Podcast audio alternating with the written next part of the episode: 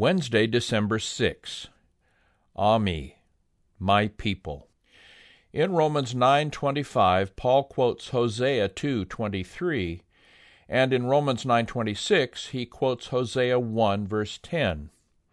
The background is that God instructed Hosea to take a wife of whoredoms. That is from Hosea 1 verse 2. This was an illustration of God's relationship with Israel because the nation had gone after strange gods. The children born to this marriage were given names signifying God's rejection and punishment of idolatrous Israel. The third child was named Lo-ammi. We find this in Hosea 1 verse 9, meaning literally, not my people. Yet, amid all this, Hosea predicted that the day would come when, after punishing his people, God would restore their fortunes, take away their false gods, and make a covenant with them. We see this in Hosea 2 11 through 19. At this point, those who were Lo-ammi, not my people, would become Ammi, my people. In Paul's day, the Ammi were even us, not of the Jews only, but also of the Gentiles. Romans 9:24. What a clear and powerful presentation of the gospel. A gospel that from the start was intended for the whole world.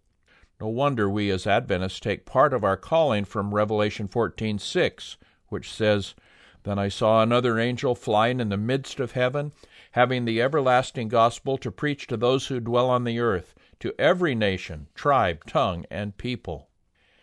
As in Paul's day, and as in the days of ancient Israel, the good news is to be spread throughout the world. Now consider Romans 9:25 through 29. Notice how much Paul quotes the Old Testament to make his point about the things that were happening in his day. What is the basic message found in this passage? What hope is being offered there to his readers? Here's the text. As he says also in Hosea, I will call them my people, who were not my people, and her beloved, who was not beloved. And it shall come to pass in the place where it was said to them, You are not my people, there they shall be called the sons of the living God.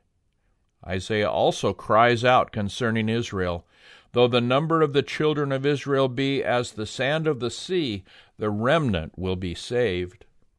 For he will finish the work and cut it short in righteousness, because the Lord will make a short work upon the earth.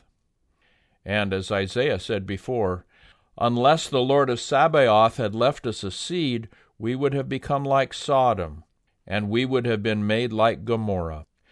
The fact that some of Paul's kinsmen rejected the appeal of the gospel gave him great heaviness and continual sorrow in his heart. Romans 9, verse 2. But there was a remnant. God's promises do not fail, even when humans do. In the end, God's promises will be fulfilled, and if we claim those promises for ourselves, they will be fulfilled in us as well. How often have you failed yourself and others? Probably more times than you can count. What lessons can you learn from these failures about where your ultimate trust must lie?